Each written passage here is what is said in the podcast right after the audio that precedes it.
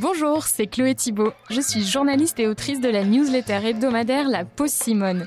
Une fois par mois, je vous donne rendez-vous pour le Kawa, un long entretien avec quelqu'un qui, à première vue, ne me ressemble pas. Le Kawa. Kawa. Le Kawa. C'est un café. Le Kawa. Le Kawa. Kawa. justement de faire du café. Kawa. Kawa. Simone, le Kawa. Cette semaine, je prends un café avec Alix, 20 ans, et Quentin, 21 ans, qui font partie des survivants. Les survivants, c'est un mouvement qui se bat contre l'avortement, ou si je reprends leurs termes, qui lutte et agit pour la vie. Ce sont elles et eux qui, en mai dernier, ont recouvert les vélib parisiens de stickers anti-avortement. Alors je l'affirme d'emblée, moi, Chloé, et avec moi, Simone Média, nous nous engageons absolument pour défendre le droit à l'IVG et le droit de toutes les femmes à disposer librement de leur corps. Mais j'ai lu ceci sur leur site. Force est de constater que le débat n'existe actuellement pas. On prend pour acquis le droit à l'IVG ou au contraire on soutient l'idée que l'avortement est intolérable sans rentrer dans le fond des choses. Alors dans cet épisode, j'ai décidé de le permettre ce débat, car je le juge nécessaire à notre compréhension de la société actuelle. Bonjour Alix. Bonjour Chloé et merci. Bonjour Quentin. Bonjour Chloé. Alors pour commencer, est-ce que vous pouvez me dire ce que signifie le nom de votre mouvement, les survivants? Les survivants, c'est euh, donc un mouvement qui a pris comme nom un syndrome euh, étudié par euh, les psychiatres Philippe Ney et Marie Peters, des Canadiens. bon, il y a des polémiques euh, autour parce que justement ça, touche euh, un sujet sensible, donc le sujet de l'avortement, c'est de dire que euh, quand il y a une volonté d'avortement, donc l'enfant dans le ventre reçoit des émotions et notamment peut avoir perçu la, la, volonté de ses parents d'avorter, ou alors ça peut être d'avoir ressenti que des frères et sœurs ont été avortés auparavant. Voilà. Donc c'est un syndrome qui à l'origine euh, a été étudié chez des soldats qui revenaient de la guerre et qui avaient perdu des camarades de combat. Et en fait, ces, ces psychiatres-là ont observé les mêmes choses chez des enfants qui euh, auraient pu être avortés ou qui ont eu des frères et sœurs avortés. D'accord. On va revenir sur le syndrome du survivant, mais donc j'ai noté cette phrase euh, dans votre présentation qui dit que un survivant, c'est un rescapé de la terrible loterie qui s'exerce depuis plusieurs années sur les enfants futurs nés. Alors ouais, euh, donc les survivants, euh, donc on est, on a 800 000 naissances en France aujourd'hui. il y en a, il y a, en, en France, il y a 220 000 avortements. Donc l'idée, c'est de dire qu'en fait, on aurait tous pu y passer. Euh, notre père, euh, pardon, notre mère, excusez-moi, un peu stressé, notre mère euh, aurait pu nous avorter. et donc c'est pour ça aussi qu'on n'est pas du, tout dans le jugement de la femme. Mais du coup, en fait, on est des survivants de cette loterie parce qu'en fait, la loterie, c'est un peu dire que la vie, on la, on la, on la choisit pas forcément. on, on tombe pas enceinte parce qu'on le veut forcément. Et donc, euh, voilà, donc soit en fait, euh, ma mère a choisi de m'accepter et, de me faire naître, soit bah, elle a décidé de m'avorter. Et donc, euh, donc voilà, moi je suis un survivant parce qu'elle a décidé de me faire naître. D'accord. On va revenir sur cette conception que moi je trouve très pessimiste, enfin vraiment au sens propre de nos vies. Mais pour celles et ceux qui n'ont pas suivi, dans la nuit du 24 au 25 mai dernier, donc les survivants ont collé des milliers de stickers anti-IVG sur les Vélib à Paris. Des stickers qui représentaient un embryon qui grandit et devient un enfant qui fait du vélo, avec ces sept mots Et si vous l'aviez laissé vivre? Cette action sauvage, illégale, a choqué la population et a été largement dénoncée. Pourquoi vous avez fait ça? Alors, le terme anti-IVG, euh, je pense qu'il est, il est surutilisé parce que nous, on dirait plutôt pro-vie. Je pense que je pense qu'on ne pose pas la question de euh, on, va interdire euh, l'avortement. On pose la question, question est-ce que l'avortement est vraiment ce que notre société veut? Donc en fait, on n'est on n'est pas contre le droit à l'avortement. On dit juste que est-ce qu'on pourrait est-ce qu'on pourrait avoir plus de facilité à garder un enfant que de l'avorter? Voilà. Et donc, en fait, c'est plutôt un message d'espoir qui dit que euh, la vie vaut la peine d'être vécue. Et en fait, l'aventure qui est de, de, faire du vélo, parce qu'en fait, euh, faire du vélo, c'est une aventure à Paris. Euh, Dieu, Dieu, Dieu le sait. enfin, plusieurs fois, bon, on peut, on peut avoir un accident en vélo. Et encore, c'est encore plus vrai à Paris. Donc l'idée, c'est de dire, bah, cette aventure-là, et eh bah, osez vivre l'aventure de la vie, parce que la vie, mm, elle, peut, elle, elle, elle vaut toujours le coup d'être vécue. Alors, vous, avez, vous êtes intervenu à cette occasion dans différents médias et j'ai lu sur votre site que vous regrettiez d'avoir eu affaire à, je cite, des journalistes qui voulaient à tout prix vous mettre dans la case du cato avec serre-tête ou plus grave, du facho, de l'extrémiste. Euh, moi, je n'aime pas mettre les gens dans des cases. Alors, je vous le demande, comment est-ce que vous vous définissez?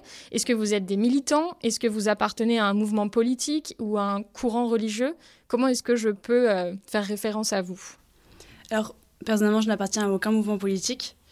Euh, moi, je me définirais plutôt comme euh, une jeune, euh, bah, du coup, de 20 ans, révoltée par tout ce que j'ai pu entendre, tout ce que j'ai pu voir sur la situation des femmes, des enfants et le comportement des, hommes aussi. Enfin, du coup, je me sens vraiment féministe. c'est ça l'enjeu de, mon combat quoi qu'on pourrait dire. Enfin, on voudrait nous coller justement une étiquette de. Euh, euh, de... Généralement, on dit que dans le milieu pro c'est des hommes qui financent, je sais pas quoi. Non, enfin, moi, j'ai vu beaucoup, beaucoup de femmes. voilà. Et donc, et après, niveau religieux, bah, chez les survivants, il y a de tout. En fait, c'est pas, c'est pas un mouvement qui, est, qui est religieux. Après, chacun. Et je pense que dans ce milieu pro-vie, euh, effectivement, il y a plus de gens religieux. Parce que, en fait, euh, si tu crois à la vie éternelle, si tu crois que euh, Dieu a créé chaque personne, euh, tu vaux pas plus qu'un autre et donc chacun a droit à la vie et donc c'est bon un système comme ça. Mais tu peux aussi y arriver en étant parfaitement athée. Enfin j'en suis convaincue. Et moi je fais de la philosophie. Donc moi c'est beaucoup philosophiquement je suis arrivée à ce combat là et juste quel est l'âge moyen des membres du mouvement? Je pense qu'on ne sait pas. Enfin, c'est des jeunes de 18 à 25 ans, j'imagine. ouais, c'est ça. C'est des jeunes de 18 à 25 ans et on n'a pas fait de moyenne. D'accord. Pas de statistiques. Alors, je rebondis sur ce que, sur ce que tu dis, Alix, parce que c'était euh, ma question suivante. Alors, moi, j'ai vraiment mon avis sur la question, mais tu as prononcé les mots, tu te revendiques féministe. Mm. Euh, moi, je le rappelle, euh, ma définition en tout cas du féminisme, c'est la défense de et la lutte pour l'égalité entre les hommes et les femmes. Et à mon sens, refuser aux femmes l'accès à des services d'avortement sûrs est profondément anti-féministe. Bah, en fait, qu'est-ce que c'est euh, la femme et qu'est-ce que c'est l'homme? Et comment est-ce qu'on pourrait aboutir à une égalité là où la nature nous a vraiment créés inégaux Enfin, c'est-à-dire que l'homme, euh, bah, c'est facile pour lui, il, peut faire euh, ce qu'il veut et c'est jamais lui qui, sera enceint. Euh, la femme, bah, il suffit parfois juste seulement d'un rapport pour que bah, elle ait un marmot dans les bras pendant longtemps, quoi. C'est moi, ça, ça, me pose profondément question. Et après, c'est comment on fait pour que justement, une fois qu'on prend en compte cette situation-là, le fait que la femme peut être mère et que c'est en fait euh, elle qui, enfin qui, pro, qui tient la vie, qui la donne. Euh, comment on fait pour que la société lui donne après le même euh, statut et les mêmes droits en fait qu'à tous les hommes? Et aujourd'hui, bah, si, les femmes avortent, c'est aussi parce qu'il y a des pressions bah, professionnelles, qu'il y a des pressions de leur partenaire conjoint ou je ne sais pas quoi qui ne veut pas garder parce qu'en fait, bah, c'est pas lui, ça fait pas partie de son horizon. Il le vit pas, il, est à l'extérieur de, de, cette maternité là. Et, et, donc, et aussi, parfois, euh, voilà, pression familiale des parents qui veulent pas s'occuper de, de l'enfant de leur enfant. Voilà. Ou le choix individuel de ne pas être mère. Mmh. Ça, oui, mais en fait, euh, qu'est-ce qui conditionne ce choix? Enfin, on, voit bien que dans la société, il y a énormément d'injonctions qui nous, qui nous poussent à voilà, avoir euh, telle idée, telle représentation en fait, de ce qu'on veut être. Mais en fait, parfois, il y a des imprévus. Et parfois, euh, la vie nous force à prendre d'autres chemins. Mais ça ne veut pas dire que parce qu'on ne l'avait pas prévu, ce chemin n'est pas moins beau. On peut le rendre beau.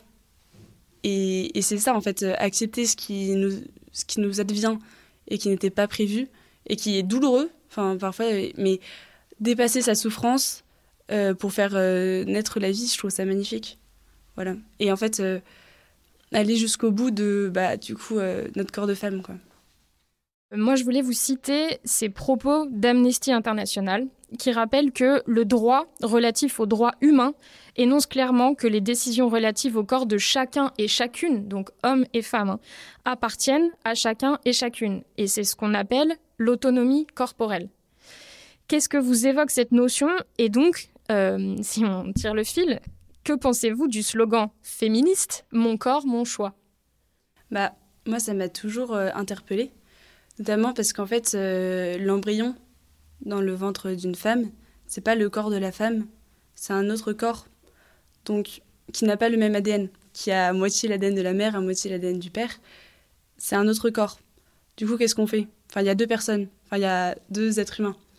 Euh, est-ce qu'il ne faudrait pas respecter aussi euh, ce, corps, cet ADN qui, qui sera le même ADN au premier instant la conception qu'à la fin, euh, à la fin de sa vie? Par contre, oui, enfin, il faut, il faut absolument euh, respecter le corps de chacun. Mais, hum, mais qu'est-ce que ça veut dire dans le cadre de l'avortement de respecter, enfin, de, de, disposer de son propre corps? On peut disposer de son propre corps en continuant sa grossesse, par exemple, mais l'avortement. C'est un message d'espoir. Oui. Du coup. Ouais. Mais l'avortement, ça restera toujours de détruire un autre corps un autre être humain. Donc ça va à l'encontre de, de, ce que vous venez de nous citer, en fait, du coup, si on y réfléchit. Bah, C'est-à-dire que du coup, euh, euh, le, le, le, droit de disposer de son corps euh, de cet embryon, et eh bah, du coup, il, est refusé. Et donc, donc on le tue. Donc c'est là où, en fait, ça, ça va. du coup, là, vous, on, on, vous, voilà, tout ce que je voulais dire. Vous contredisez du coup le fait que. Ouais. Euh, vous expliquez donc sur votre site que depuis 1975, euh, on nous a dit que l'avortement ne concernait que la femme. Mais, je vous cite, hein, c'est un mensonge puisque nous avions tous une chance sur cinq de ne pas vivre. Nous ne connaîtrons jamais notre sœur ou notre frère arrivé trop tôt ou trop tard. Moi, je trouve ce raisonnement absolument fallacieux, puisque, avortement ou non, la vie est une loterie. Euh, quand on sait qu'au cours de leur existence, un homme produit en moyenne 500 milliards de spermatozoïdes et une femme environ 400 ovules, on comprend bien que la Terre ne peut pas accueillir tout le monde. J'ai du mal à comprendre la conception que vous avez de nos existences communes si tout le monde euh, pouvait mettre au monde les enfants qui arrivent, en fait, si on ne contrôlait absolument pas les naissances et si chaque femme devait euh, vivre en fait ces grossesses qui leur sont imposées et qu'elles ne veulent pas. Alors, il y a plusieurs choses dans, ta question. Euh, en disant que oui, enfin, il y a énormément de spermatozoïdes, d'ovules. On, on, nous, on parle du moment de la conception. On parle pas de avant. Effectivement, euh, avant la conception, il y a énormément de, de spermatozoïdes qui vont vers un ou plusieurs ovules. C'est à partir du moment où il y a fécondation qu'on défend la vie. mais donc, oui, effectivement, euh, on est une loterie. Après, on se rend compte que euh, vraiment, bah, au moment de la conception, il y a, euh, y a comme, enfin, il y a quand même, il y a un, un spermatozoïde qui arrive à rentrer dans le, dans le, dans l'ovule. C'est bon. Enfin, après, ça nous appartient pas, mais il y a quand même, enfin, c'est la nature qui s'en occupe, on va dire. Il y a, au moment de la après la fécondation, il y a un embryon sur deux à peu près qui meurt, enfin, qui n'arrive pas à, faire la nidification, donc à s'accrocher. Euh, donc ça, c'est la loterie, on va dire, naturelle. Après, donc, il y a la loterie euh, donc, euh, de, du, handicap aussi. Donc, et la question de l'avortement se pose après quand la femme se rend compte qu'elle est enceinte et qu'elle n'a pas forcément désiré cette grossesse. qu'elle est imposée, pour reprendre vos termes. Enfin, et donc là, c'est le moment où, enfin, qu'est-ce qu'on fait? Est-ce que c'est des conditions matérielles qui font qu'on ne peut pas accueillir l'enfant? Est-ce que c'est des pressions euh, extérieures qui font qu'on ne peut pas accueillir cet enfant? Est-ce que c'est... Euh, enfin, il y, a, tout plein de raisons, mais en fait, euh, bah, il y a l'enfant. Et nous, enfin, le message des survivants, c'est de dire, bah, on veut être là aussi pour pouvoir aider la femme, pour pouvoir dire à la société de d'être là, pour aider la femme à, accueillir cet enfant, parce que c'est douloureux, mais en fait, ensemble, on peut aider, on peut être là, on peut apporter un soutien, un soutien matériel, psychologique, enfin, tout ça. Venons-en au pacte du survivant qui est disponible sur votre site. Vous détaillez plusieurs points euh, qui se présentent en, sous forme de liste. Donc, je me sens survivant car je suis là, je me sens survivant car je suis moi, car je suis seul. Et il y a celui-ci, je me sens survivant car je suis révolté. Euh, là, on lit que l'existence d'une personne à venir ne dépend pas que d'un foutu projet parental. Expliquez-moi ce que ça signifie, ce foutu projet parental. C'est euh, l'idée de dire, bah, cet enfant existe que euh, si on l'a désiré. Que si, euh, en fait, euh, on, a, on a déjà prévu sa chambre dans notre maison, on a déjà prévu son école, on a déjà sa place en crèche avant même de l'avoir conçu. Enfin, c'est tellement aberrant. Enfin, toutes les projections qu'on peut faire et en fait la réalité de l'enfant qui est là. Un enfant, bah, il a besoin de- d'être tenu dans les bras, il a besoin d'être nourri, d'avoir euh, des, des câlins, de, de, l'amour. euh. Et, euh, et ça, ça fait pas. Enfin, un enfant euh, ne- n'est pas forcément désiré au moment où il arrive, et ça arrive même beaucoup et beaucoup plus qu'on ne pourrait croire. Enfin, euh, enfin, je connais des personnes qui, voilà, euh, c'était des enfants surprises, et en fait, euh, ça, ne- leur a pas empêché d'être aimés par leurs parents. Euh, et donc, en fait, qu'est-ce que ça veut dire cette emprise du désir sur euh, sur tout, euh, sur notre environnement? Le propre, euh, le propre de la fiction, c'est que les le, le enfin, le désir peut advenir parce qu'on on crée, enfin, on, crée après les, les conditions d'avènement du désir. Dans la réalité, il y a ce qu'on s'imagine, et après, il y a, y a le- les murs qu'on se prend, il y a, il y a le, monde qui s'érige un peu contre nous et contre euh, nos projections, nos désirs. Et sauf qu'on fait partie de ce monde-là, on on n'est pas un monde à nous tout seuls, et donc on doit rentrer en relation avec, on doit rentrer en relation avec les autres, euh, et parfois à l'encontre de nous-mêmes, de nos propres désirs. Mais c'est ce qui nous fait avancer et tenir en société. Oui, mais alors après, l'argument que tu avances de je connais des gens qui. Bon, moi j'essaye un, un peu systématiquement de m'en passer parce que je trouve pas ça très pertinent, Oui. mais si je, si je te suis, euh, moi je connais aussi des gens qui n'ont pas été désirés et Mm. qui n'ont pas reçu d'amour de leurs parents, qui Mm. les ont gardés, qui sont pas vraiment heureux, enfin tu Mm. vois, et qui peuvent Mm. avoir aussi des, des pensées très très sombres à cause de ça en Mm. fait. Mm. Je n'ai pas été voulu, je suis là, Oui. j'ai pas été voulu et je passe ma vie à en souffrir. Ouais. Moi, je pourrais aussi te parler du coup de personnes qui ont été vraiment profondément voulues par leurs parents et qui souffrent quand même de, de, de cet Enfin, y- Oui, mais justement, non, mais tu, m'ôtes les mots de la bouche, dans le sens où aussi plein de personnes qui ont eu deux parents qui les voulaient souffrent de ces névroses-là. Enfin, en fait, personne n'est épargné parce que vous pointez du doigt. Oui. C'est pas parce qu'on. Enfin, tu vois, c'est Mm. pas. De, enfin, de toute façon, on parle d'enfants qui ne sont pas là, qui ont été Oui. avortés, etc. Donc, Oui. moi, j'ai un, peu, j'ai un peu du mal à Oui, sur ce point-là. Mais enfin, en fait, toutes ces névroses que vous pointez du doigt, elles sont inévitables, de fait. Bah, mm. Mais c'est un malaise euh, qu'on ressent un peu dans toute la société. Euh, mais mm, mais c'est marrant parce que, enfin, dans l'histoire, euh, les réflexions philosophiques ne, ne, ne, ne pointaient pas ça du doigt de pourquoi est-ce que je suis sur Terre je ne suis pas voulu. Est-ce que, enfin, en fait, les gens étaient là et ils faisaient leur vie. Bon, euh, après, on souffrira toujours.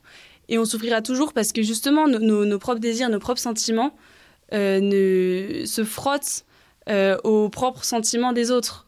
Il y, aura toujours une, bah, altérité et une confrontation. Et qu'est-ce qu'on fait après? Et dans votre euh, pacte, bon, je peux pas tout détailler, mais j'ai noté cet autre point. Je me sens survivant car je suis faible. Je me sens bien impuissant face à ce qui aurait pu m'arriver. Donc là, c'est nous qui nous dirions tiens, ma mère aurait pu avorter de moi, mais elle l'a pas fait, donc je suis là. Là, franchement, sur, sur cet argument, c'est un mécanisme de culpabilisation assez stupéfiant. Tu veux répondre sur la culpabilité? Euh, alors, assez stupéfiant euh, selon vous. Euh, la culpabilité, euh, donc. euh, alors, moi, j'ai juste pas très bien compris vo- votre question. Que c'est-à-dire, l'argument. euh, Vous vous sentez impuissant face Ouais. à ce qui aurait pu vous arriver. Mhm. Mais euh, vous êtes là. Enfin, pourquoi en fait vous encombrez de cette charge mentale de vous dire ma mère aurait pu avorter de moi Vous êtes là. Pourquoi Ouais. ça vous fait vous sentir faible? Bah, C'est un peu la même question que euh, est-ce que j'ai été désirée? Est-ce que c'est pas de la charge mentale? Vous êtes là en fait. Je, vraiment, je ne comprends pas. Ce Bah, point-là de votre pacte, je ne le comprends pas. Je me sens faible parce que j'aurais pu ne pas être là. Oui. C'est la même question euh, que celle abordée euh, précédemment.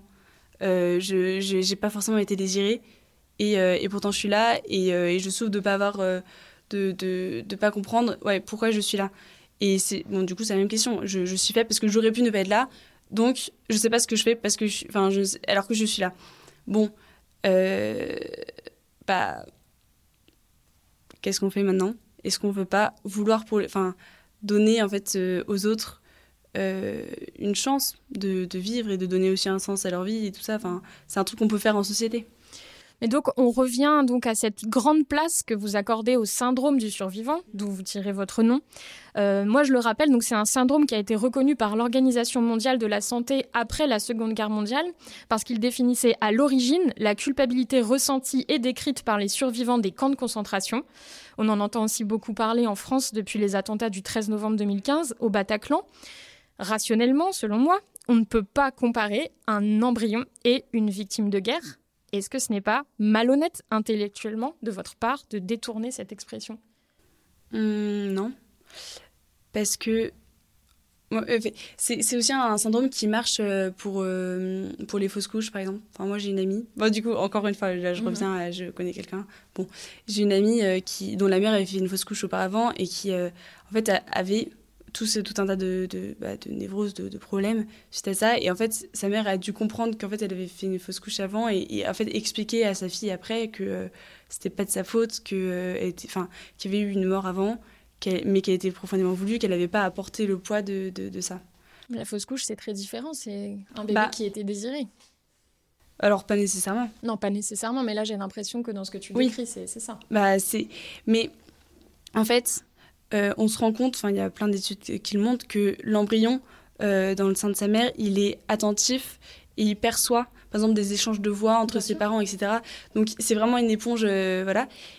Et en fait, on se rend compte que dans le dans, dans l'utérus, il y a quelque chose qui reste quand il y a eu une mort, enfin auparavant dans ce, ce même utérus et euh, que ce soit fausse couche ou avortement du coup c'est en fait ça, ça, revient à la même chose il y avait un embryon là il n'est plus enfin il n'est plus là il n'est pas euh, il n'est pas sorti parce qu'il est né il est sorti parce qu'il est mort D'accord, mais donc dans, dans, le cas de personnes qui arrivent après, euh, mais même le, décès d'un frère, d'une sœur, mmh. hein, qui, qui, a eu naissance, etc., ça je l'entends, c'est un cas bah, en psychanalyse de toute façon qui s'étudie et qui s'entend complètement, mmh.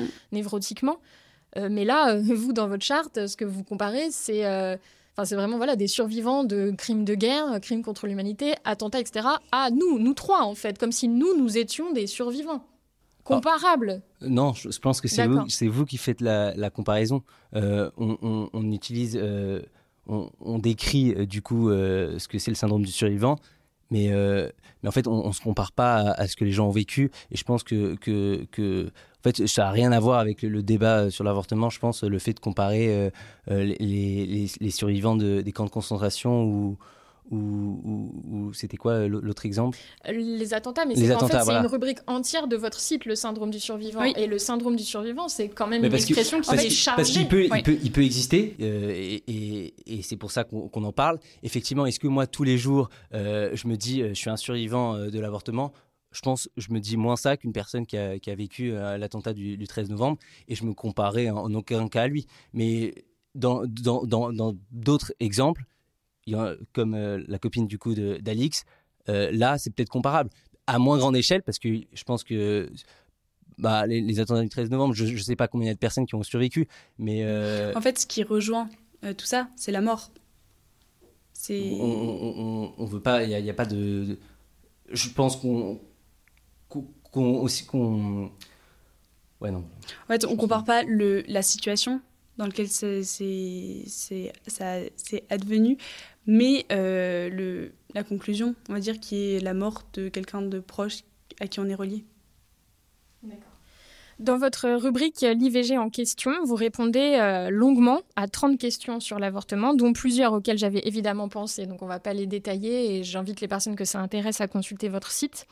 Euh, moi, j'aimerais d'abord vous demander ce que vous envisageriez pour une femme, donc jeune ou non, qui tombe enceinte accidentellement d'un homme avec qui elle n'est pas en couple et qui n'a pas du tout les moyens financiers, matériels pour élever un enfant.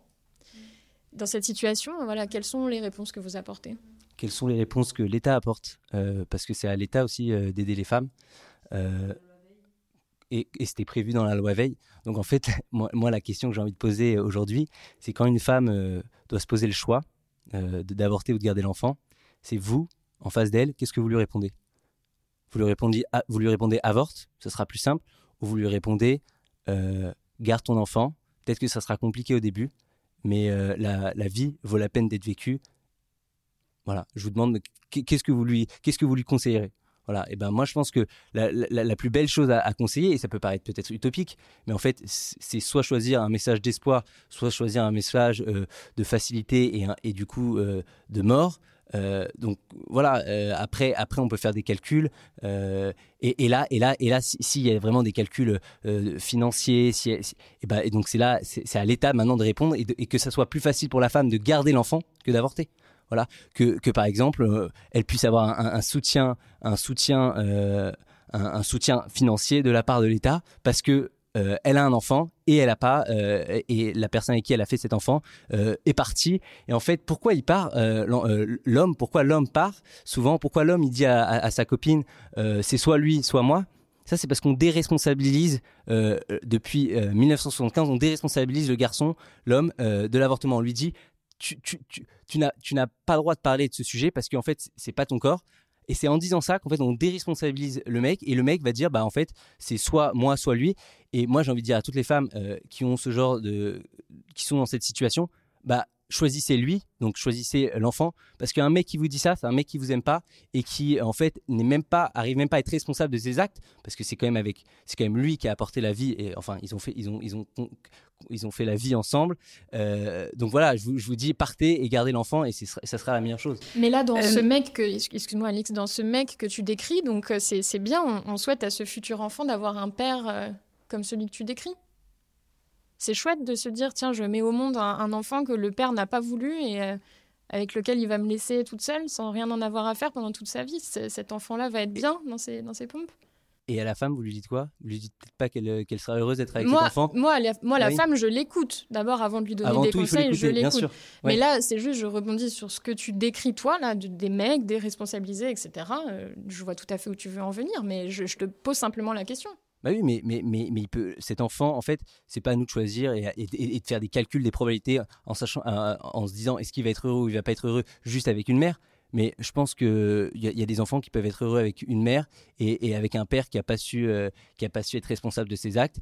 Euh, et, ça, et ça fait pas. C'est pas parce qu'il n'aura pas, il aura pas de père qu'il faut pas qu'il vive, en fait. Voilà. Non, ça on est d'accord, mais simplement si elle n'a pas envie d'avoir cet enfant-là. Et pour, et pour la, donc on a parlé de l'État, mais euh, il y a aussi une très belle association qui existe et que moi, euh, justement, si on me pose la question euh, vers laquelle j'orienterai, qui s'appelle Maison Marthe et Marie. Et en fait, c'est une sage-femme qui pratiquait des avortements, qui au bout d'un moment s'est dit, enfin je sais pas, elle a eu un gros choc et elle s'est dit, bon, je peux pas continuer ça, je vais faire quelque chose pour ces femmes qui avortent alors qu'en fait c'était juste une question de moyens financiers. Et, donc c'est quand même assez nul de provoquer la mort euh, juste pour une question d'argent.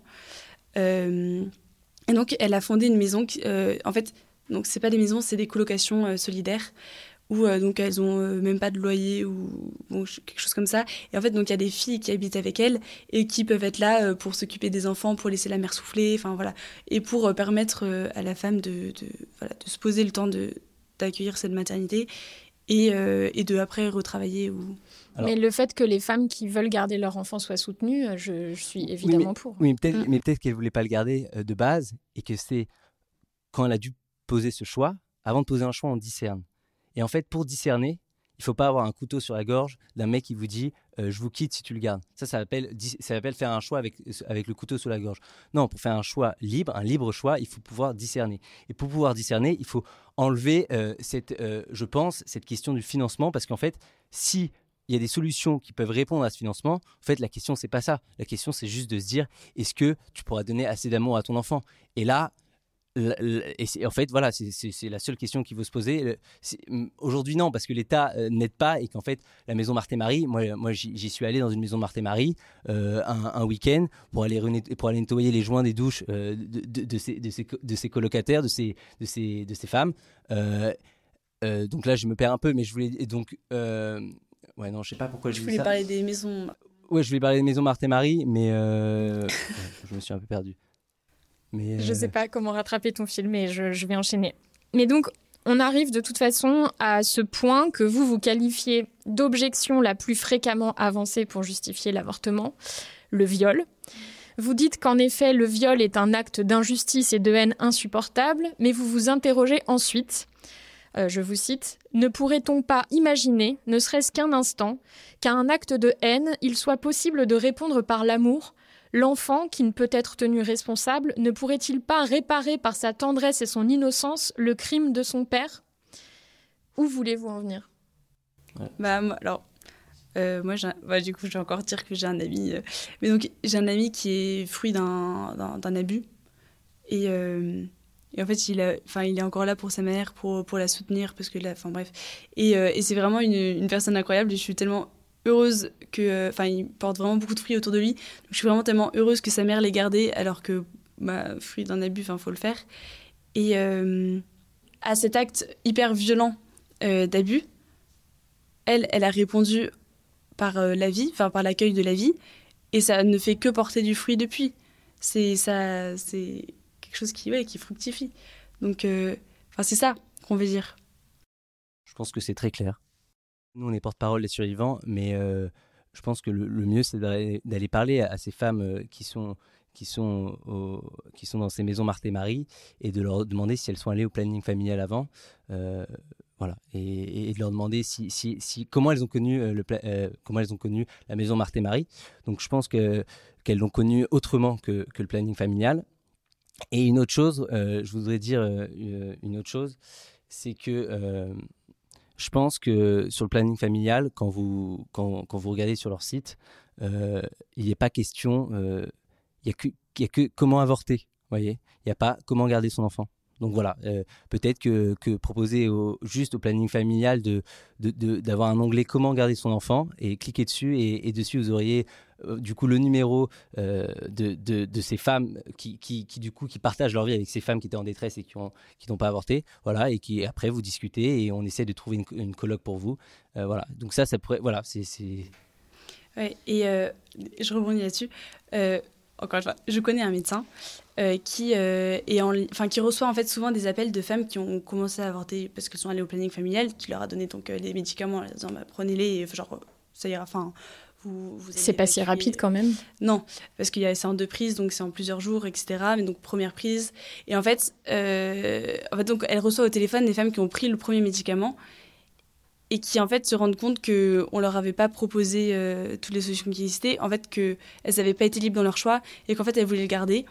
Et donc euh, donc elles en arrivent donc euh, à téléphoner à ce médecin qui qui du coup leur prescrit l'hormone inverse de, de, ce médicament qui est juste une dose d'hormone et donc et là le, donc l'embryon se raccroche. et en fait et quand on dit ça après au planning familial, ils sont mais non le médicament euh, arrête le cœur du bébé, euh, c'est, enfin, en gros, euh, c'est la mort. Enfin, c'est pas possible de contrer ce, médicament-là. Donc il y a aussi toute une désinformation du planning familial sur cette méthode médicamenteuse qui, moi, me révolte profondément. Parce qu'en en fait, derrière, donc au téléphone, c'est, des femmes qui, qui, sont en, train de perdre donc l'embryon, qui se rendent compte qu'elles auraient pu le garder, enfin qu'elles voulaient le garder, et qu'on leur a menti, et qu'on leur a pas proposé toutes les solutions qui existaient. Je ne vais pas parler au nom du planning familial parce que personne euh, n'est présent, mais moi, en tant que journaliste spécialiste quand même de ces questions-là, de féminisme, de santé, de violences sexuelles et, sexistes, euh, enfin, j'ai quand même affaire régulièrement, moi aussi, à des personnes que j'interviewe, euh, des médecins, des spécialistes, etc. Et là, je pense que la désinformation, euh, pardon, mais vient plutôt de ce que vous décrivez, parce que la première étape quand on reçoit une jeune fille qui est dans cette situation, c'est de l'écouter. Et moi, je n'ai jamais eu vent de consultation au planning où on forcerait quelqu'un à ne force choisir l'avortement. Enfin, en fait, on ne propose pas de garder. On ne dit pas que s'il force à avorter, et, encore heureux. Enfin, j'ai envie de dire, euh, c'est comme l'histoire que je vous, parlais tout à l'heure. Quand vous voyez une femme euh, qui doit se poser la question, on va pas lui dire avorte. On va, on va tout d'abord l'écouter. Mais juste, nous, ce qu'on dit, c'est que le planning familial, il ne propose pas de garder l'enfant. Enfin, il, voilà. Donc, euh, c'est tout ce qu'on dit. Quand on se rend chez un médecin ou au planning, euh, bon, souvent, on a déjà fait cette étape de se dire je ne veux pas garder. Mais, mais vous êtes sûr qu'on a fait cette étape? Est-ce que c'est on a fait cette étape parce que est-ce que avant d'arriver au planning familial, euh, on n'a pas on n'a pas fait un choix qui n'était pas un, libre choix parce que notre famille nous juger parce que notre mari a dit qu'il fallait qu'il fallait l'avorter. Donc est-ce qu'on est sûr qu'elle a fait son choix, qu'elle a fait un choix libre? Et donc c'est au planning familial qu'elle doit faire un choix libre parce que c'est avec des, des, professionnels qu'elle doit qu'elle doit être accompagnée. C'est tout. C'est étonnant parce que le libre arbitre auquel tu tiens absolument, il ne marche que dans votre sens. C'est-à-dire que tu ne peux pas concevoir que, ah, en effet. Ensuite, ah, mais si, après, si, je peux concevoir que peut-être qu'elle a, elle a, fait son choix et qu'elle va au planning familial pour, pour, aller avorter, mais bien sûr. Et, et, mais je, je, dis rien contre. Mais je veux dire que quand on va sur, par exemple, leplanningfamilial.fr, voilà, comment garder votre enfant. Et, je vois pas le problème de mettre un onglet comme, un, onglet comme ça qui, qui accompagne vers, vers d'autres solutions, vous voyez?